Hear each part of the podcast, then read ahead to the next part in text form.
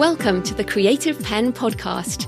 I'm Joanna Penn, thriller author and creative entrepreneur, bringing you interviews, inspiration, and information on writing, publishing options, and marketing ideas for your book. You can find the episode show notes, your free author blueprint, and lots more information at thecreativepen.com. And that's pen with a double N. And here's the show. Hello, creatives. I'm Joanna Penn, and this is episode number 659 of the podcast, and it is Sunday, the 4th of December, 2022, as I record this. In today's show, I'm talking to Dan Padavona about how he pivoted genres to find more sales success as an author. Plus, he gives lots of mindset tips about how you can sort out your creative life and achieve your goals. It's an inspiring conversation and will definitely be useful if you want to make more money from your books in 2023. So that's coming up in the interview section. In publishing and book marketing news, well, Kris Rusch has a great series right now on the year in review. And she has an article about traditional publishing, which came out last week. And remember, Kris and her husband, Dean Wesley Smith, were in traditional publishing for decades. So they have seen it all. And it is a pretty long article. It's really interesting, kind of looking at how things have changed this year. Definitely go read it in more detail. Links in the show notes. But Kris has an interesting quote from the trial between the Department of Justice in the US and Penguin Random House. And it's Hachette Book Group CEO Michael Peach, or Piech, not sure how you say that, but he said, "I do not consider self-publishing a threat at all because self-published authors can't pay themselves an advance against royalties." And Kris quotes that, and she's always very straight-talking, is Kris. And she says, "Who gives a rat's flying behind about an advance when you can make money every month on your publications?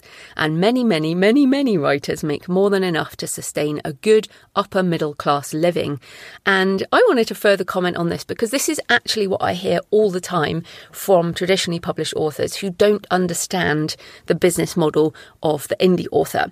So, no, we don't get advances. And yes, we have to invest in editing and cover design at least. But if we take the business seriously and we build up a backlist, we make income every month, predictably on time in our bank accounts. Or in fact, even every day if you sell direct as I do. And I've been doing this since September 2011 when I left my day job, or at least when I started selling books was 2008. So I've been receiving money since 2008. Now, that's pretty much every month for more than a decade I have been paid for my books. And not just from one place or one publisher. So I get lots of deposits in my bank account from Amazon, and there are multiple payments by country store, from Kobo, Apple, Draft2Digital, PublishDrive, Findaway, Audible, Ingram Spark, foreign rights licensing, which is usually every quarter. And then, of course, from selling direct. If you buy from me at creativepenbooks.com, then I get that money almost immediately, like within, depending on which payment method. But essentially, it means that indie authors can manage cash flow and we're in control of when the money comes. And this is, it's a huge mindset shift. And I think Dan talks about mindset in today's interview, but the mindset shift of a business model is a hard thing to consider. I realise that for those people who, or even if you're used to a salary, if you're used to having one company who kind of provide all your income, it can be hard to shift to a multiple streams of income approach. But this is, it's kind of the magic of creating intellectual property assets. But you can manage your cash flow, you know how much is coming in, what day it will come in. I also know that I can do a promotion and I can generate more cash flow. And that's what I'm going to do right now. Yes, we are only a few weeks away from the end of 2022, so I am doing an end-of-year promotion. You can get 33% off my ebooks and audiobooks, fiction and non-fiction, and also 33% off my courses until the end of the year. So that's ebooks and audiobooks and courses, so all digital products, not print, because of course print is a bit of a pain. But you can use coupon 2022 2022, on creativepenbooks.com for ebooks and audiobooks, and on thecreativepen.com/learn for my courses. Use coupon 2022, and that is obviously valid until the end of the year. So I will put the links in the show notes, but this is an example of being able to drive revenue when you own and control your own intellectual property. So back to the Department of Justice trial, I will be commenting more about that, and in fact discussing this with Jane Friedman in 2 weeks' time. We talk about a lot more to do with that trial. So that's all exciting, but the biggest news from last week as I record this has been the release of ChatGPT from OpenAI, which is, quite frankly, the generative writing tool I have been waiting for, probably since 2016, when Lee Sedol was beaten by AlphaGo. And I've been talking about AI. You guys who've been around for a long time know how long I've been talking about this. But ChatGPT, which you can find at chat.openai.com, this is, it just feels like the beginning of the proper tools for writers. So many of you have been playing with Midjourney, Stable Diffusion and DALL-E to create images from your text. And now some of you have also been using Pseudowrite and Jarvis and others to do text, to do marketing text, to do all kinds of writing. But ChatGPT takes this to another level, and it is free right now. So definitely, and you have no excuse not to try this. For a start, it's free. And secondly, it's a really simple interface. It's just a text box. So you can, and I'm going to give you some examples in a minute, so you know what to do with it. But there are two things that make it amazing and kind of a change from a lot of this other stuff. It has essentially like a memory. So it makes it far more possible to create long form content. And the chat interface makes it much more intuitive for us to use. So please, please, please try it out because it will be useful for your day job as well as your creative work, your books, whether you write fiction, nonfiction, poetry, whatever you do. I told my patrons about it as soon as it came out, and they have been amazed. Will said, wow, I just tried a novel description test and I'm blown away. And one email from one of my patrons said, AI has been freaking me out for a while. There are certainly elements I'm not at all thrilled about. And I know many of you feel that way. There are always pros and cons with technology. But this person said, however, I took ChatGPT for a spin and I can absolutely see real possibilities for this technology. Taglines, blurbs, outlines. The output I got definitely gave me new things to work with and some very straightforward organisational ideas. Thought you might like to know that after some time of you extolling the potential virtues of AI, I think it's going to come in handy. So I wanted to share that because I know many of you feel that way. You're like, oh no, she's talking about AI again. But this time it really is awesome. So I have spent many hours, and in fact, this has been filling my dreams. I've been waking up in the middle of the night with ideas about this. It's like it's put my imagination on steroids. It has completely transformed my plans for 2023. I can finally see how I can ideate faster, create faster, the things that are in my head. And for many of us, we're out of control with ideas. And what stops us is the ability to create faster. So just a few examples of what you could try. And I'll give you some fiction and some non-fiction. So first of all, it is chat.openai.com, links in the show notes. So it can generate sales descriptions from an overview. For example, type, and I use please and thank you because I welcome our AI overlords. You don't have to use please and thank you, but you'll find when you do it, you kind of want to be polite. Well, at least I do. I'm English, British. So let's try an example. So you type in the little prompt box, please write a book sales description about a vampire archaeologist who must seek out an ancient relic in order to save her people from destruction, in the style of Lara Croft. And then you hit return and it will generate a sales description. So you can just write exactly mine if you want to give it a try, or something of your own ideas. Then there's a little button that says try again, or you can say things like, please write that more like a fantasy epic, and it will rewrite it.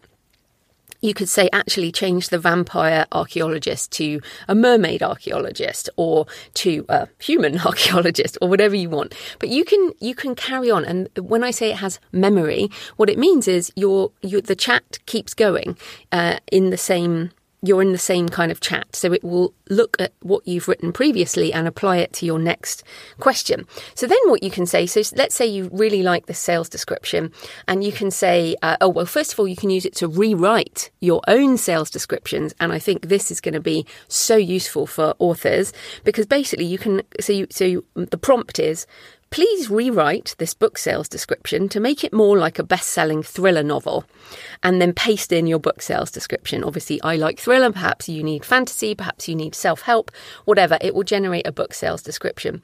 You can then say, for example, turn this into a story outline. You could say, please generate a 25-chapter story outline for the vampire archaeologist story. Or you could say, please write a scene where the vampire archaeologist confronts her father about a family secret. So you can essentially keep expanding and expanding on these things. Or you could say, based on your fictional knowledge about vampires and archaeology, what are some of the things that the vampire archaeologist could look for? Or you could say, this is set in a post-apocalyptic world based on your knowledge. And sometimes you have to phrase things in the right way, or it might just say, I don't know anything about that.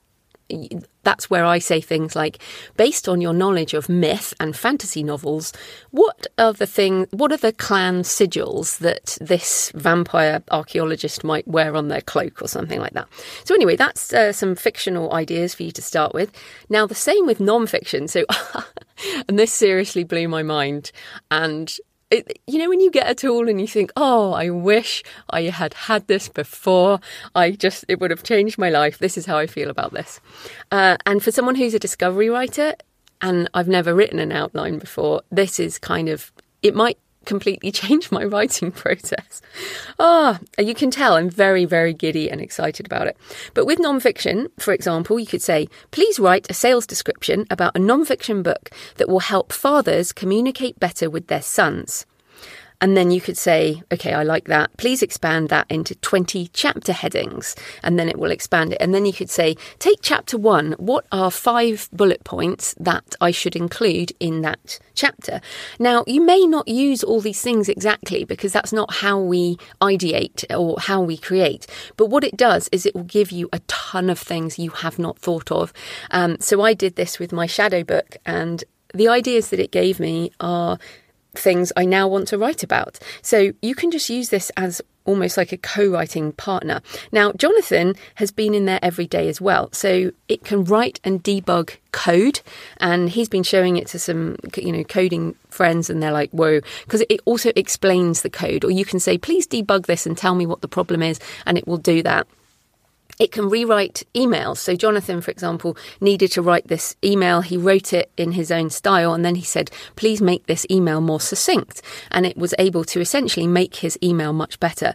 There was a great example on Twitter of someone who was not very good at writing, as in they were a landscape gardener or something, and maybe they had dyslexia or I can't remember what it was, but they essentially struggled with writing and they're using these tools to essentially turn very basic email with very bad spelling into a professional looking email that will help this person actually gain work. So there are practical applications. There are a lot of teachers are obviously saying, well, we're over because, of course, this doesn't plagiarize. And yes, I'll come to ethics in a minute, but essentially, on the exciting side, I spent several hours ideating, like literally I couldn't stop using this. It was so much fun. I was just sitting here giggling away, like Midjourney as well with images. In fact, I went back and forwards with Midjourney and ChatGPT, kind of making up these characters in this entirely new world. And I started from nowhere. I actually started with that mermaid archaeologist prompt because I was just playing around, and then I've basically got an outline for kind of an epic fantasy series set anyway, I'm not going to tell you because I'm so excited about it, but it's not what I'd planned to get into, but it's giving me so many ideas. Now, my Clifton strengths include input and learner and intellection, and I've had a real dry patch with fiction the last couple of years because my my fiction ideas always came from my travels, and that just things have really changed in that sense.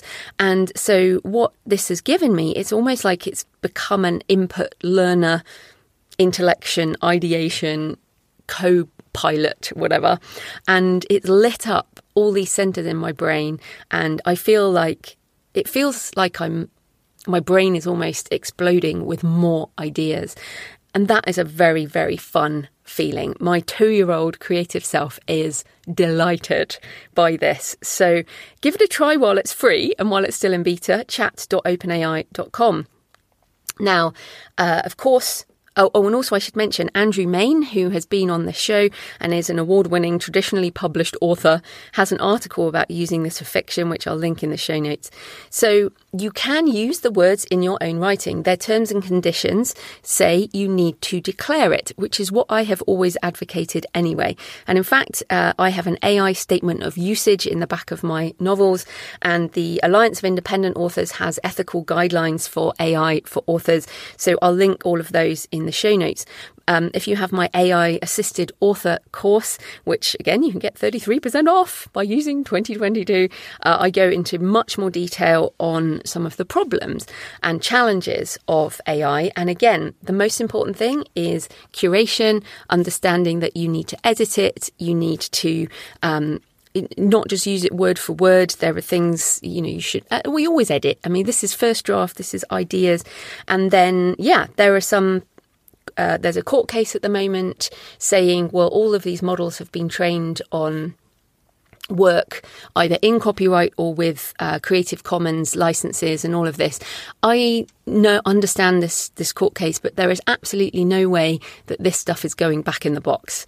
And if US companies or UK companies or EU companies decide that there needs to be some recompense, then maybe there'll be some recompense, but it will not stop this happening.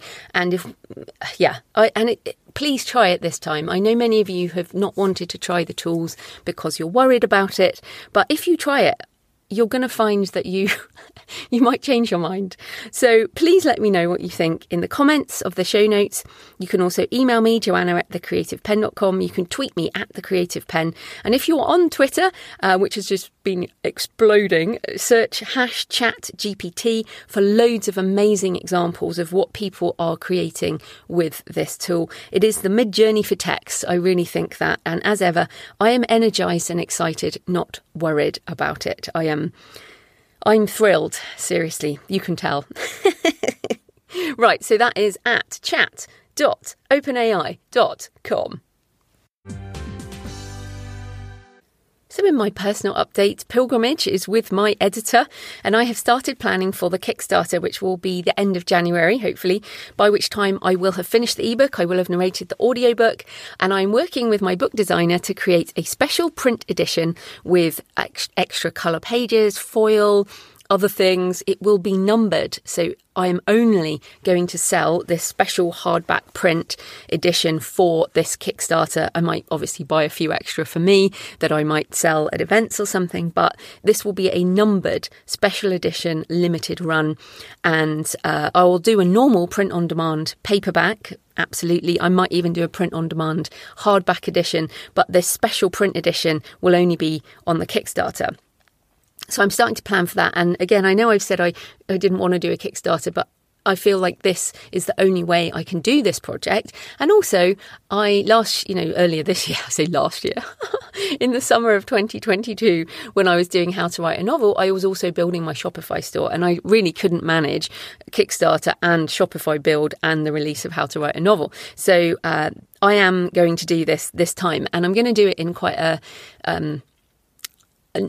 it won't be overly ambitious. I think I also scared myself last time because I thought I needed to do like a really, really successful Kickstarter, but I'm going to have quite a low number that I need to achieve because I feel like this is almost a test.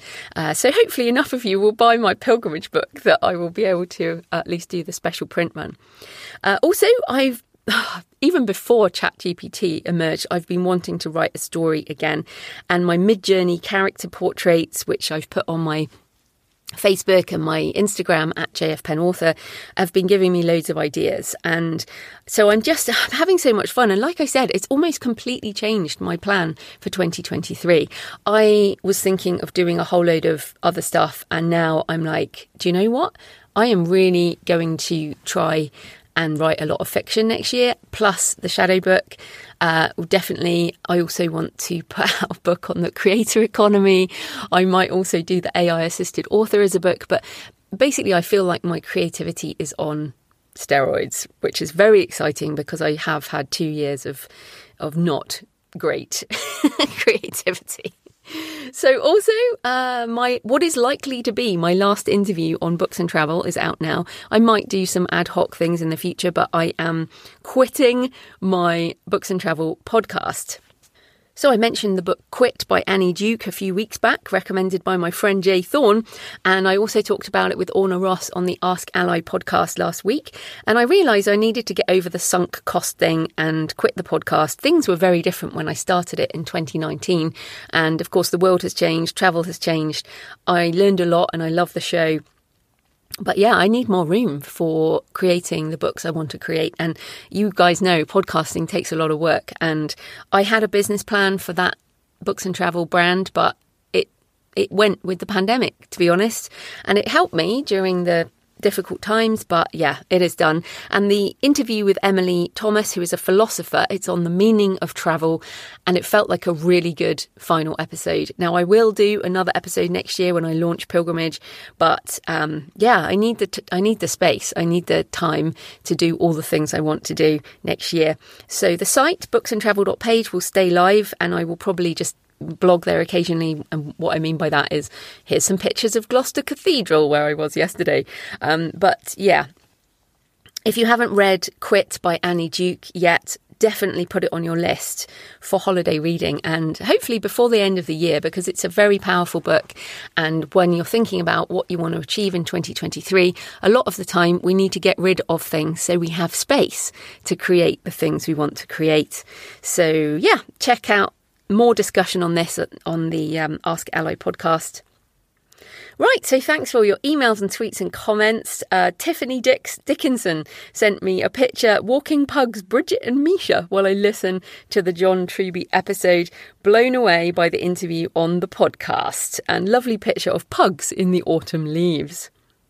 Nikki Morrock, who has the Peep podcast, said, great interview. I just bought John Truby's book because I listened while cooking dinner and realised I need those recipes for better genre writing. And a picture of air-fried crab wontons. Looks yummy. And then finally, RJ Pearson sent me this crazy picture of a red sky in the distance and said, how to keep focused on your writing when you can see Mauna Loa erupting from your front yard. That's in Hawaii, where there's been some eruptions.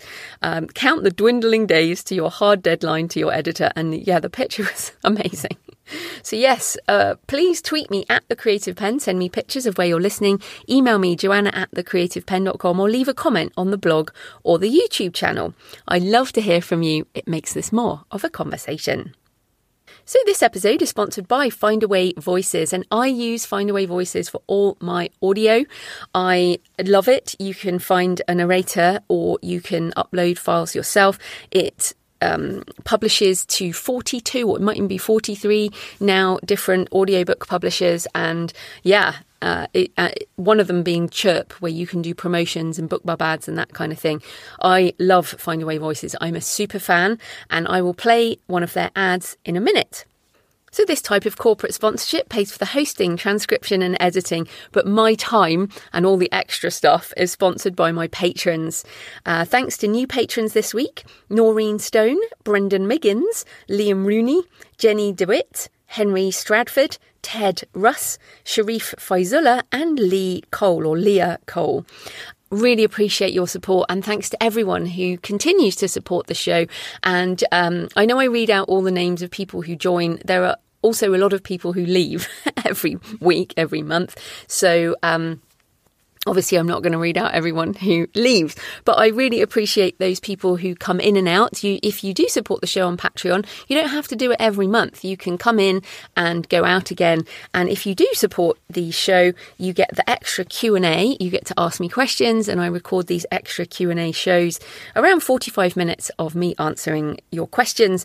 And also, like I said, I share extra stuff. So I shared some stuff on the ChatGPT when that came out, and so if you would like to support the show, just a couple of dollars or pounds or whatever, euros, you can get the extra Q&A audio and the backlist. So just go to patreon.com, patreon.com/thecreativepen. So I'll play a word from Findaway Voices, and then we'll get on with the interview. He's listening. She's listening. They're all searching for their next listen. Is your audiobook out there? If not, what's holding you back? After this, it won't be audiobook creation tools. Introducing Findaway Voices Marketplace, the audiobook creation platform built for a world booming with audiobooks. Voices Marketplace gives you a searchable and trusted space to connect with narrators, free production and business tools, and the power to bring your audiobooks to market quickly. We've heard everything you have asked and used that to build an audiobook creation platform for you. Plus, we give you access to the world's largest audiobook distribution network, reaching listeners through more than 40 retail and library partners. No exclusivity. You keep your rights. This is your audiobook creation platform. Ready to get started? Make it on Marketplace.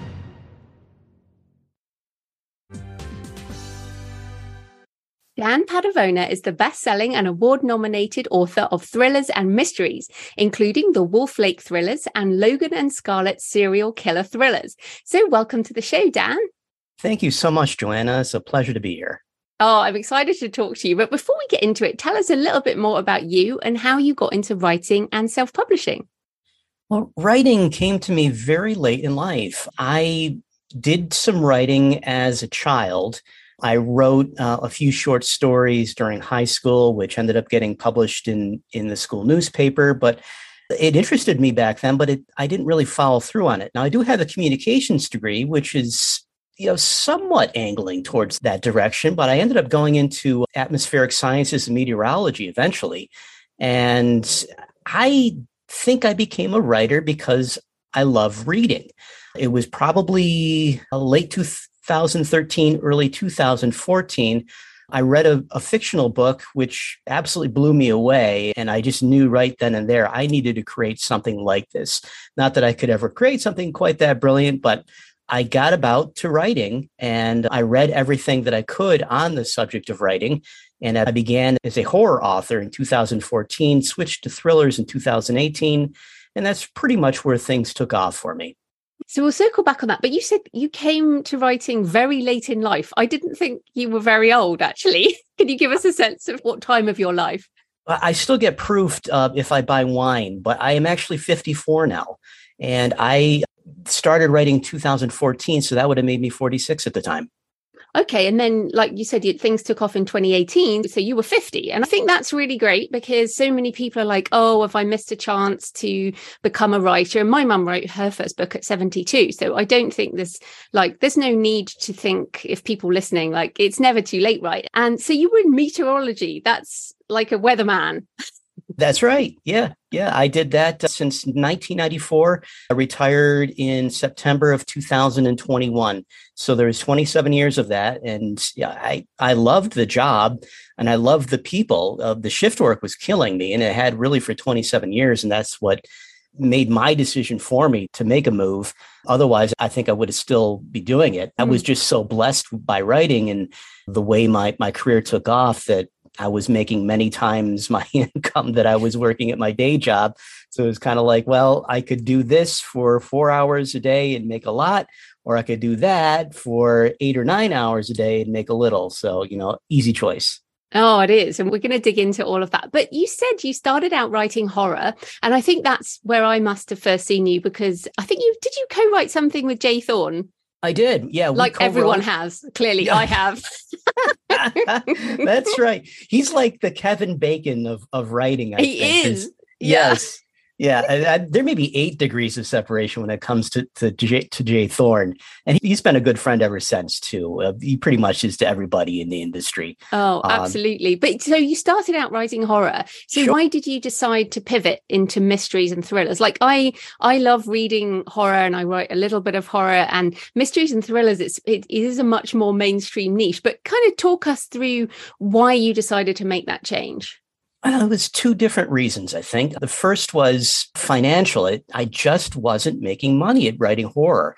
And I felt that the genre itself had very voracious fans who read it, but there aren't that many of them. And they're shrinking too, which I just find mind-boggling because I grew up loving horror. And when I was a kid, you couldn't swing a cat without hitting a Friday the 13th or Halloween movie. And that's what dominated Hollywood. And these days, horror just seems to be kind of taking a back burner. And I'm not sure why that is. But it wasn't purely for financial reasons, though. I hit a point, too, in my life where I think I'd become a more positive person. And I was writing some really dark horror. And putting myself in those places day after day was one of the reasons why I had procrastinated about writing. I just couldn't bring myself to do it every day, and I needed a change. Now, that doesn't change what I read. I still read plenty of horror. I'm a huge Jack Ketchum fan. I love Stephen King, Dean Koontz, obviously, who's probably more thriller than horror anyway. But I still love those types of books. But writing them, to me, eventually became a little bit suffocating. Mm. Craft-wise, so you said there that the horror readership is shrinking. I wonder if it's because what people used to call horror is now moved into all kinds of other genres. So, for example, it used to be anything with a vampire in was horror, and now you could say it's urban fantasy or dark fantasy. So I almost feel like horror, just the word, it used to cover so much, and now there's so many granular subgenres that are not in horror, but yet they really are what horror used to be. Yeah, I think that is an excellent point, and it has become a lot more fragmented. There, in vampires, you brought up vampires. That's probably the ultimate example. The first book I ever wrote was a book called Storberry, which was horribly titled and probably was the reason nobody ever found it. But it was essentially a love letter to Stephen King's Salem's Lot. I wanted to return to the old school vampire horror that, I found just absolutely wonderful growing up with, and was haunting. And get it away from Twilight and all those other directions that vampire movies and TV shows were heading in. There's nothing wrong with Twilight or Buffy the Vampire Slayer, but I just felt that there was no Salem's Lot anymore. There were no frightening vampires.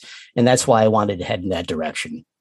Yeah, I think that's interesting. I mean, many people listening will be like, oh, I don't write horror, but they're actually writing some kind of, but like post-apocalyptic, we both know Zach Bahamnan as well. That again, that's kind of horror, but post-apoc is its own thing. So I think there's so many subgenres, but then it's interesting. So you said you're a positive person and writing all that dark stuff was difficult, but you've got serial killer thrillers and they're some of your best sellers. And it's so funny because I love reading horror, but I struggle reading serial killers. I find them more disturbing than reading horror. So how did you identify serial killers, and how on earth is it not as dark as your other stuff?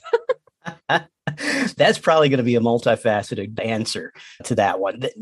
So to start with, serial killers, I think, are more frightening for most people because, well, all right, I'm not going to say that vampires don't exist. Some people do believe that they exist. I don't, but serial killers most definitely exist, and one could be living next door to you. That's a very frightening prospect. As far as how did I happen upon them, I love Thomas Harris. I love all the Hannibal books and movies. To me, it's not just the horror, which is part of that, but it's also the hunt. It's also the mystery that surrounds it. So when I was trying to decide, well, what am I going to write? In 2017, 2018, I was actually really close to just stopping writing at all. Is writing is so difficult, and it takes up all your time and all your mental energy. And if you're not seeing any results from that, as far as great reviews, money, whatever, then it's hard to summon the strength to do it every day. So I wanted to try something else. And I kind of looked at writing and success as like separate Venn diagrams. So you had like in one circle, you would have a list of things that you love to either read or write. And for me, that was fantasy, horror, some psychological thriller type stuff. And then you had the stuff which actually sells in the other circle. And the overlap to me, you know, I don't know why I hadn't thought of it before, but was obviously dark thrillers and sometimes serial killer thrillers. And that to me just seemed like, oh, this is perfect. These books are very popular. So then I went about reading what was out there, what was being published by indies and selling very well, just to see, can I write in this genre and would I enjoy it? And the first two series, which I read, I mean, I just like devoured them. I was enjoying them so much. And I was like, yeah, I can do this. And not only can I do this, I would love to do this. So yeah, I jumped on that immediately. And to probably wrap it all up with a bow, I also incorporate into my stories the positivity that I talked about too. So like the Wolf Lake thrillers, on the surface are very dark mysteries, often with serial killers in the background. Right now, I'm writing one about a serial kidnapper who kills. And it's very dark from that standpoint.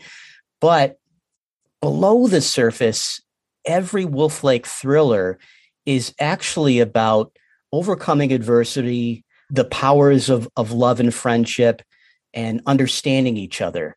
And these themes like pervade that entire series. And it just makes writing these characters such a joy and putting them into situations. If you love Dean Koontz has such a great knack for ending every single book, making you feel so good and so positive about the future, optimistic. And that's something which I really wanted to do too. And even in my Logan and Scarlet thrillers, which are also very dark serial killer thrillers, they often end on a very positive note. Not every time, but certainly with the Wolf Lake thrillers, they do. You mentioned Dean Koontz there. I love his Jane Hawke series. Have you read that? Mm-hmm. Oh, I'd love that. Absolutely. And it's so funny. I do find his work a bit hit or miss with me, as in sometimes I love the books and sometimes I couldn't care less, really. And it's so interesting, but he's so prolific. Yeah, like it doesn't really matter. But I want to stay on the craft elements because Blake Crouch did this too. Did you take some inspiration from Blake Crouch in that he was known in the horror genre? And then I believe he was like, I'm going to write thrillers and I'm going to make this a success. Yeah. Yeah. And I wonder if the element is the supernatural. And this is something I think about a lot because all my fiction is supernatural in some way. And yet it seems like here in the UK, the crime genre is huge. And I wrote some crime books, but I just couldn't help putting some supernatural in. And then it suddenly falls off the edge of what is acceptable to the mass market in that genre. So given that you wrote horror and vampires and stuff, have you got any supernatural in what you write now? And is that something you've deliberately left out? There isn't, just because most of them are like police procedurals and whatnot. There are some people who are definitely making it work. Like L.T. Ryan incorporates a lot of supernatural into his books. And they're pretty much either psychological or serial killer thrillers that kind of fall somewhere in there. He's made it work. For me, I've tried to stick to the yeah, that could happen elements of the stories. And for whatever reason, it's resonated very well with my readers. And I don't want to mess that up. There are times where I feel very limited because supernatural is not a part of what I write. And I would love to be able to incorporate it.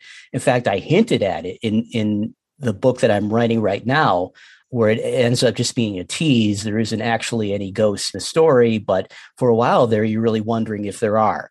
So yeah, it's something I would love to incorporate if I could find a way to do it properly. And it may just be something where I would do a separate series and see what the reaction is.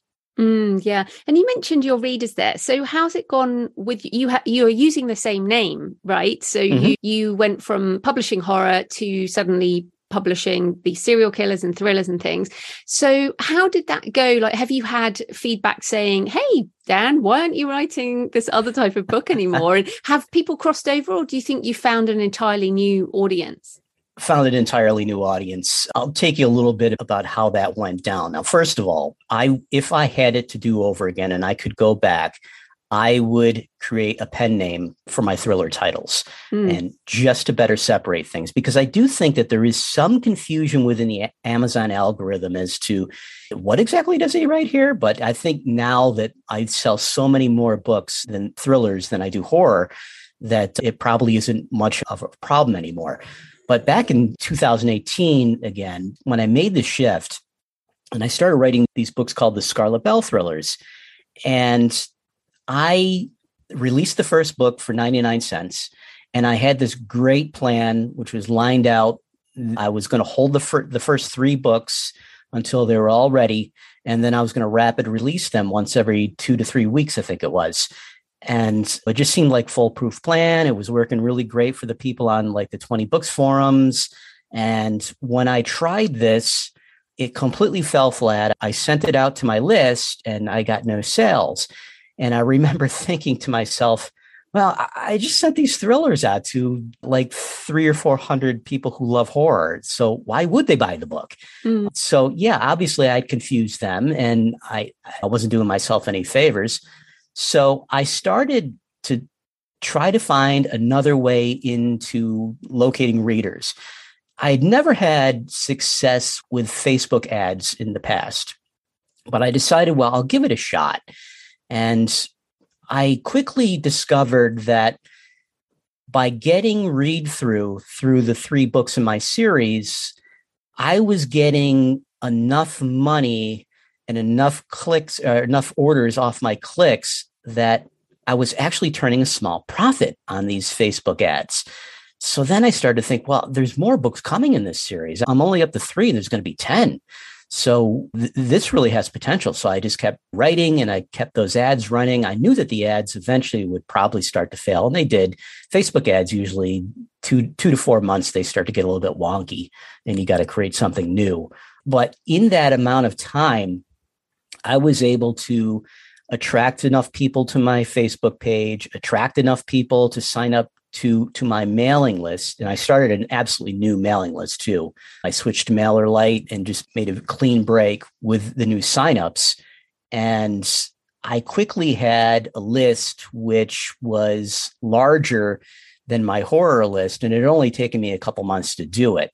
And these people were not just like on a list, they were buying the books. So that was a big change too. And that just, I think it became like a snowball at that point. Every new series I released brought more and more new readers into my world. And it greatly grew my Facebook following, my Instagram and Twitter, but especially the email list. And that's where the rubber really hits the road, I think, in writing. Yeah, I think it's so interesting. So you've done some great blog posts. I'm going to link to them in the show notes. And one of your blog posts says, between 2019 and 2022, I grew my earnings from break even to over $350,000, which is amazing. And I guess that's when you decided to leave your job. So how did you make that decision? Because obviously there are up years, there are down years, and things are difficult. So how did you make that decision? Because I know some authors want to do that, some authors don't. So yeah, how did you make that? Well, that was a really tough choice. But fortunately, the earnings grew so quickly that it became an easy choice at the very end. I had often joked with my wife, if my writing ever earned us enough money that it replaced my income at work, I would leave. Ha ha. And neither of us ever thought that would happen. And then things really took off. And by late 2020, early 2021, I had replaced my income. But at that point, I felt as you did, as you just elucidated, that there are ups and downs and you can fail. So I felt at that point that just replacing my income, well, that was a wonderful blessing. was not a safety net for me. I needed to make twice my income. And then we would really think about it. And so I talked to my wife about it. And then we said, if I ever made 2x my income, haha. And then that happened several months later. And that's where we both decided, yeah, I think it's time, because I was really burning the candle at both ends. I'm working 9 hours a day. There's another 45 minutes probably in my day of commuting. And then I've got to get in an hour and a half of writing in my free time. And then there's editing. It was getting crazy. I was keeping up with it, but I felt no reason to have to keep up with it anymore. And by the time that I put in my notice of leaving, my income had then grown to 3 times what I was making at work. So it became such an easy decision. And actually at the end, I was like, boy, I wish I had taken a date, which was earlier than this, but well, it's good to be cautious. I mean, let's talk about marketing. So you've mentioned Facebook ads and that you got into that. Tell us about what kind of marketing you're doing now, because Facebook ads have changed a lot in the last couple of years. I mean, even since you left in 2021, this is only a year later, but we've had the Apple privacy changes and some people are saying ads don't work anymore. Amazon ads have got more expensive. So how are you running things at the moment? Ads have definitely got more expensive. I believe that it's more... It less to do with Apple, and it's more to do with authors simply realizing that there's money to be made here, and everybody's kind of piling in, and it's just a supply and demand thing. It's driving up clicks. So it's a lot more difficult to make a return on investment these days than it was, say, 2 years ago when it was a killing I was making on these investments. So Facebook ads, to me, I can't make, for instance, mailing list signups through Facebook ads work financially for me anymore. I find that doing multi-author promos is far more cost efficient, and at least it keeps me in the black. So I've gotten away from those altogether. Every once in a while, I'll turn them on for a little bit just to see if I can build my list again at a profit, but I really can't. So that's already gone away for me. Writing in a long series and having all that extra read through is such an advantage, and it allows me to have a lot more wiggle room on cost per click. So the idea being that if you have one book that you're selling for $4.99, even if you're making a 70% commission on that, the odds that you're going to turn a profit on that with an AMS ad or a Facebook ad are pretty much slim and none. However, if you have 9 more books backing that up in the series and your read through is pretty good, you're actually making a lot more than 70% of $4.99. You're making 70% of all those sales. Plus, if you're part of Kindle Unlimited, you're making that on page reads as well and selling some paperbacks. So to me, it became a lot more easy to break away from the pack.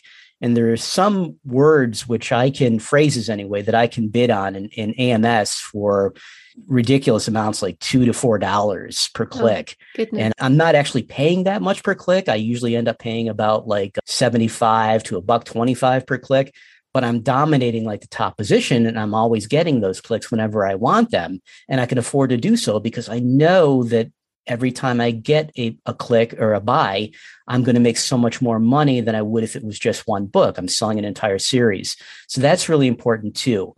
But I do agree it's getting more and more difficult to make money that way.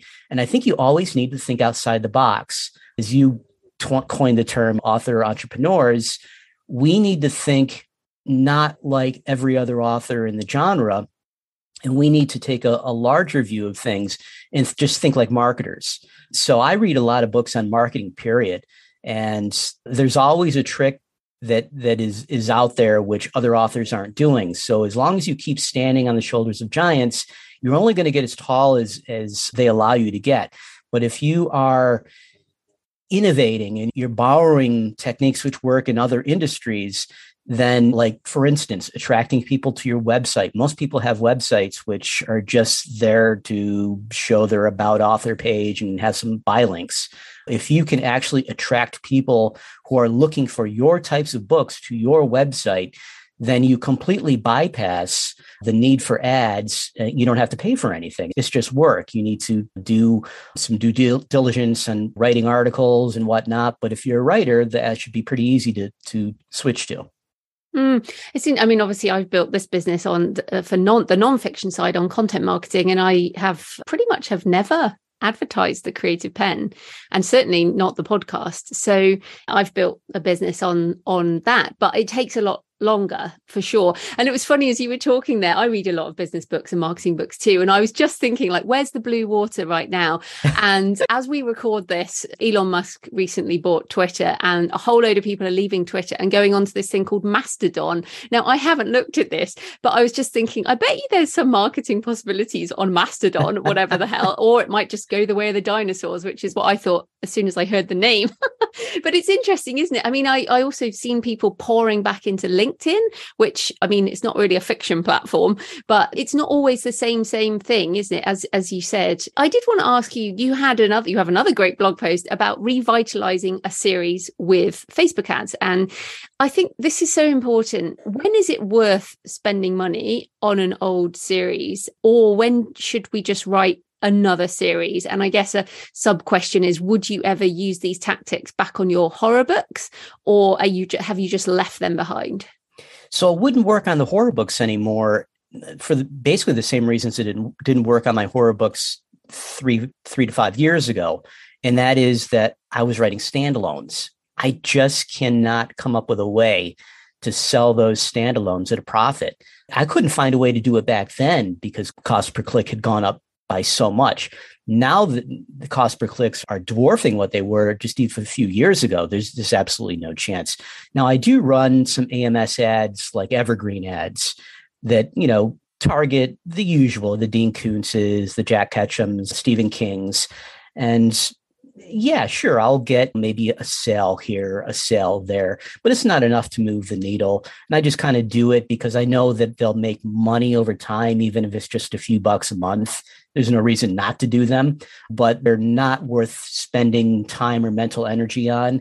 If I had written series back then, I probably could have pulled it off. The only thing which comes close is my Dark Vanishing series, which is post-apocalyptic.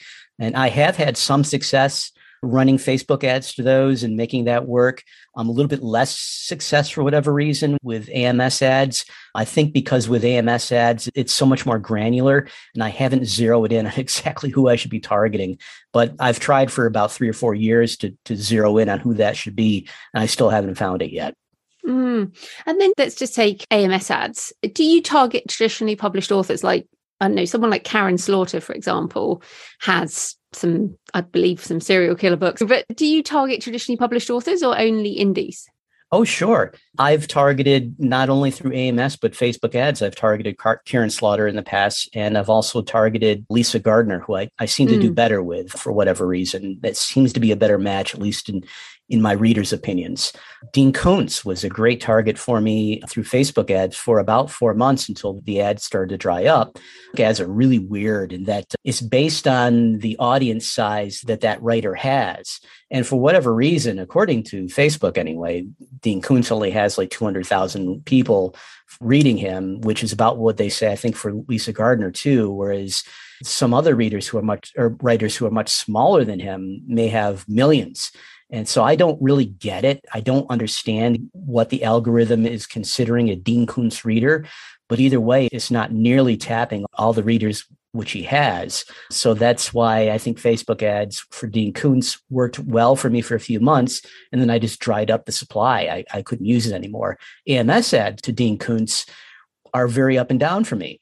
They don't work so well in the US, but for whatever reason, they work great in the UK and they work great in Australia. So I don't quite understand that, but I just follow the numbers. If it works, it works. And if it doesn't, I turn it off.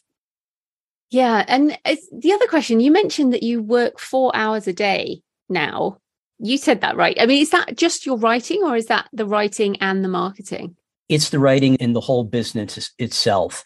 So actually, I probably do a lot more than 4 hours in terms of getting myself prepared for writing.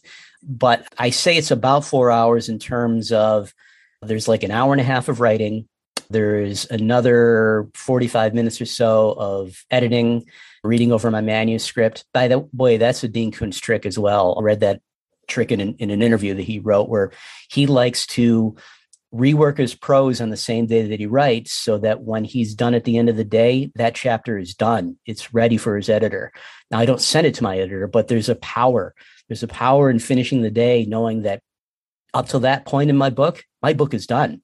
I don't need to deal with it again. So, you know, people slog through second, third, fourth drafts after the fact. I never do. It's just done. So that's another 45 minutes. Well, I'll just get in my daily routine, which now this starts to get a little bit above the fold here, but I think it's really important. You know, everybody asks me about advertising and is that the secret to my success? Is it rapid release? Because I'm releasing a book every few months and I'm about to release them even more frequently. And the answers are kind of and kind of, but there's a lot more that I do. So much of this is mindset, Joanna. It really is. I mean, and anybody can change their mindset with a snap of the finger if they really want to. It's a lot of just forming better habits and finding what works with you. I came from a broken home. My father left our family when I was 4 years old. And that probably is one of my earliest memories is my father sitting me down at the kitchen table and saying, I'm moving in with grandma and grandpa. And after that, my father became a rather famous person in performing arts. And I almost never saw him again after that. It was a very frustrating life growing up. My mother had her own demons. We lived with a man who became physically abusive to us. And those were things which I ended up dealing with, you know, growing up my entire life. And I bottled them up and I hid them from people. And I didn't tell anybody about what my issues were. And it just exploded on me finally when I got into college. I basically had, I wouldn't call it quite a mental breakdown, but I all of a sudden I had all this social anxiety. I couldn't go out without feeling sick to my stomach. I was just hiding from people in general. And I needed therapy. And once I started getting therapy, I started to get better. But once I moved out of my mother's house and I started to do things for my own, and I'm not saying my mother was toxic, I was just saying that I needed to start doing things for myself in building that confidence. And that's probably the first time in my life where I felt this super energy kind of pulsing through me. I wouldn't tap it for years and years later, but it was the first sign that I could break out of this on my own. It was just a matter of changing my mindset. So yeah, I mean, I meet writers all the time who tell me I can't keep up with the writing because I have a job. And then I have to explain to them that I did this from 2014 to 2021, writing an hour or more per day while holding up a full-time job. Well, yeah, but I have kids. Well, so did I. Well, yeah, but I wanted to go to the gym. Well, yeah, so did I. And I did all these things too. You can fit it into your life if you really want to, if it really means that much to you. So now my life is a lot more high energy because of the way that I treat my body by feeding it proper nutrition, by exercising every day or almost every day. And some of that exercise is pretty strenuous. So I'm always kind of feeding my mind. I'm making it ready to write. And also because writing is so difficult. Every author knows how facing that blank page every day could be so challenging. So you have to have this positive mindset. You have to have high energy. There are all sorts of tips which the self-help industry, the self-development gurus will espouse, things like manifesting, all that different stuff. And you know what? It all works, but it all works for different reasons, depending on what you believe. Some people believe that manifesting works because they believe in higher power, they believe in God, and they think that they're talking to God and God is helping them. Other people are spiritual in the sense that they think the universe is giving it to them. Other people look at it as this is the subconscious mind that you're feeding positive thoughts to. So here's something which, you know, a lot of people don't realize. Your subconscious mind doesn't know the difference between a truth statement and a lie. whatever you tell your subconscious mind, if you tell it enough times, it will believe it. So if you tell yourself over and over again that you are a great writer and that you're going to make X amount of money from it, you can become that, or at least your subconscious mind will certainly believe it. Now, where does it go from there? So, okay, so you've planted the thoughts in your subconscious mind. Let's say that you want to buy a bungalow house. How does this end up actually manifesting to the point where you can buy a bungalow house? Well, once you have decided you want to buy a bungalow house, every time you go out and drive around, you're going to recognize bungalows, which are off to the side of the road until you finally see one which is for sale. Or you're going to be checking online and or somebody's going to be talking about, hey, I just saw this great bungalow go up for sale. And immediately you're going to be like, oh, yeah, yeah. So what you're actually doing is you're priming your subconscious to look for these opportunities. And so that's what I'm doing every day is I'm trying to prime my mind to look for opportunities to write well, to find new ways to promote myself, to make a larger profit or a larger revenue stream. And how do I set my energy to high every day? You know, what I do is probably going to be different than what you would do or anybody who's listening will do. But you need to find the things that put you in a positive mindset. For me, I wake up in the morning and before I do anything, I open up a book, which is something which is really positive. So it's not a Jack Ketchum book. I'll read that a little bit later in the day. So it's probably something like a self-development book, maybe some Tony Robbins or some Brendan Burchard or somebody like that. And I'll just read it for about 5 to 7 minutes. So, all right, now I've got a better mindset. So I'll take care of tasks before I do anything, before I write, before I get on with my day. Then I will sit down and I will spend at least 5 to 10 minutes on goal planning. So what are my long-term goals? What am I trying to do to get to a point where I want to be in 12 months from now? So right now I'm working on some goals which are financial, some goals which are writing-based, and some goals which are just for me personally and who I want to be as a person. But then I also learned about these monthly goals, and this was a Brendan Burchard trick, where you can't always be looking long-term. How about giving yourself some near-term victories so that you have something to charge yourself up with every single day? So that is where we came up with the concept of monthly goals. So now I have this monthly revenue goal, which I'm trying to hit in KDP, and I'm hoping that I will get there. But more than hoping, I'm coming up with a plan, and whether I do or don't, I'm really focused on it. But here's where it works, and where thinking about it kind of manifests the reality. So here I am trying to come up with this monthly revenue goal, and I'm trying to figure out, well, I don't have a release again until the beginning of December. So it's not going to come from a release. Don't I already have enough ads running out there? What am I going to do? So I'm like, just for the heck of it, I'm going through my ads this morning, and I look far less commonly at my Australian ads than in my Canadian ads than I do my American ones because I make so much money in America. And I'm looking at my Australian AMS dashboard and I'm seeing that, my goodness, I'm making money hand over fist over there. Every target which I put up just seems to work. My ACOS is so low and my CPC is just so low compared to the amount of books which I'm selling over there.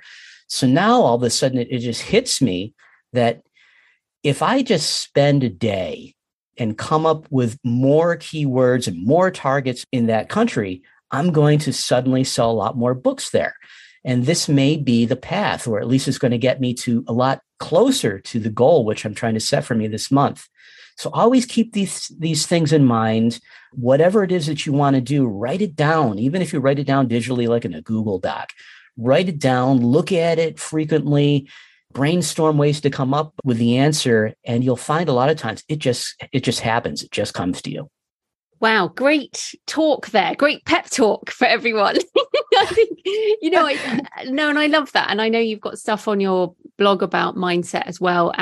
But it's interesting because you had a good mindset back when you wrote horror, but what you then did was take action on this isn't working, which is what I admire very much about you. And people who make this pivot, I think it's a strong move because it's difficult to let go of some of those old series. I mean, I feel this very much, but I have multiple streams of income in other ways. But I am often thinking about this, like maybe I should write something else. But you do have to do the research and, as you say, the mindsets. So just returning to the 4 hours a day, I don't think people are believing you, because you're basically saying that you do 90 minutes writing, 45 minutes editing, like you mentioned, the mindset stuff you do and the preparing. And then, so realistically, you're saying you really only spend an hour a day on marketing? I mean, there's marketing, and there's also like just coming up very simple things, like making sure that I have a social media post every single day, something that will at least either make my Facebook and Instagram readers laugh, or I'm trying to promote like a book or something. And I have like a ratio in the back of my mind that I always keep too, that I try to entertain my followers a lot more than I sell to them. But every month though, I'm always kind of, at least once I'm hitting, hey, sign up for my mailing list. Hey, I've got this new book coming up. So yeah, that's part of the planning. But yeah, I'll do a lot more with marketing and goal setting, kind of, for me anyway, goes hand in hand. So like I'll be working on goal setting, and then I'll be like, oh yeah, that idea about Australia, I'm going to go work on that. And so now, instead of like spending 15 minutes on marketing and just kind of tweaking the CPCs on my bids, now I'm like coming up with all these new ideas, and I'm into it all day. But yeah, it ends up being about 4 hours once I've done marketing and social media, writing, editing. And also there is another 15 or 20 minutes, which is added into that as well, which is planning. I'm always planning story beats for my next book, so that as soon as I finish this book, the story beats are set to go for the next book, and I don't have to lose a day. I don't have to lose a week coming up with a new story. Boom, I could just go again. So a lot of that is efficiency too. I'm planning into my day to make sure that I'm always writing every day. I'm always coming up with a new book. And my goal is to release a new book every 4 to 5 weeks in the year 2023. And right now, at least on my writing anyway, I'm on pace to do that, but I need to do it for another 7-8 months to bring it to fruition. Again, it's part of my workday, and is always thinking of new ways to get ahead and stay ahead, and planning for the inevitable setbacks. There's always going to be a setback, so try to stay ahead of the game. Fantastic. Oh, you've shared so much. And I mean, obviously, people listening, some of them might be interested in your fiction, but I think a lot more of them are interested in more of your tips. And you do have some blog posts, but you also share quite a lot in the 20 Books to 50K group. Is that right? Yeah, I do. Not as much as I used to, just because I've found social media to be just so, it's a time suck, and it can be kind of soul draining at times. To be honest with you, the worst place on earth, I think, is Twitter. There's just so many hateful things that get said on Twitter. But for me, it's the best place on earth, because it's the one that you can aggregate. If you just follow the people, or you just create lists out of the people that you want to read. So for instance, I have a list of writers and entrepreneurs who I absolutely adore, and I treasure their opinions. You're one of them. I have you on a list and other people on that list. And that's what I see when I bring up a third-party app like TweetDeck. I just see that feed. And then I have a feed of people who are motivational types, like the Eric Thomases and the Tony Robbins and the Brendan Burchards and people like that. So I always have this positivity heading at me. And if anybody nobody on that list would, but if anybody on that list were to say something hateful, then I would just take them off the list. So all that bullying or racism or sexism that you hear about going on Twitter, I never see it. And it's wonderful. But on Facebook, I do see it. I see it a lot. Mm-hmm. And I find it to be very soul draining. And it makes me want to fight back and say, no, don't say this. But, that's a waste of my time, because you can't change anybody's opinion on social media anyway. But I just don't want to see it. So with Facebook, I'm almost never in my public profile anymore. I'm almost always in my author profile, and just talking to my author or my readers and making sure that they know what's coming up and just keeping them entertained. Otherwise, I'm hardly ever on Facebook at all. Same thing with Instagram. I'll show up and I'll make a post, and then I'll talk to the readers who I have on Instagram and respond to them. But otherwise, I'm not scrolling through Instagram and seeing what other people are doing, because I always run into something which is hateful eventually if I keep scrolling, or just something which is just going to waste my time. And if you want to be serious about, any business endeavor, and certainly in writing, you have to say no to things. And it doesn't have to be social media for you, but it is for me. Absolutely. So where can people find you and your books online? So I recommend that people go to my website at danpadavona.com, and that's spelled Padavona. And if you go to my website, you'll not only find my books, but you'll also find some advice for reader articles, which I'm always adding to. And I'm throwing around the idea, I'd really love to do a podcast to help other writers, and just something quick that I can put out like once every week or two, and just kind of help people with little tips like I shared here today. And so be looking for that too. I'll make an announcement when I have a launch date in sight. Fantastic. Well, yeah, definitely let me know, because I'm interested for sure. So thanks so much for your time, Dan. That was great. Wonderful, Joanna. Thank you very much. So I hope you enjoyed the discussion with Dan, and that his thoughts on positive mindset, habits and pivoting for success help you as you plan for 2023. And he has indeed started his podcast on author mindset. So you can find that links to that at his website. So coming up this week, I have a discussion with Charlene Putney, who is a writer and co-creator of Laika, which is, you guessed it, a generative AI writing tool. But the different spin on this one is the ability to train different brains, including training a brain, in inverted commas, on your own work.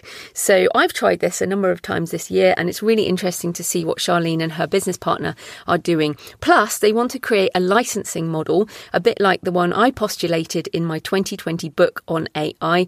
So I was thrilled to hear her talk about that, which is essentially, I've said this before on the show, is that I would love to say with a whole load of indie thriller writers, and they're indie because you have to own the rights to your IP in order to be part of this kind of thing, but to say, okay, if you want to train an action adventure brain, you could license this group of authors as a brain, and then that will help you write your own. So I think that's a really interesting idea, and that is coming in the in-between-isode.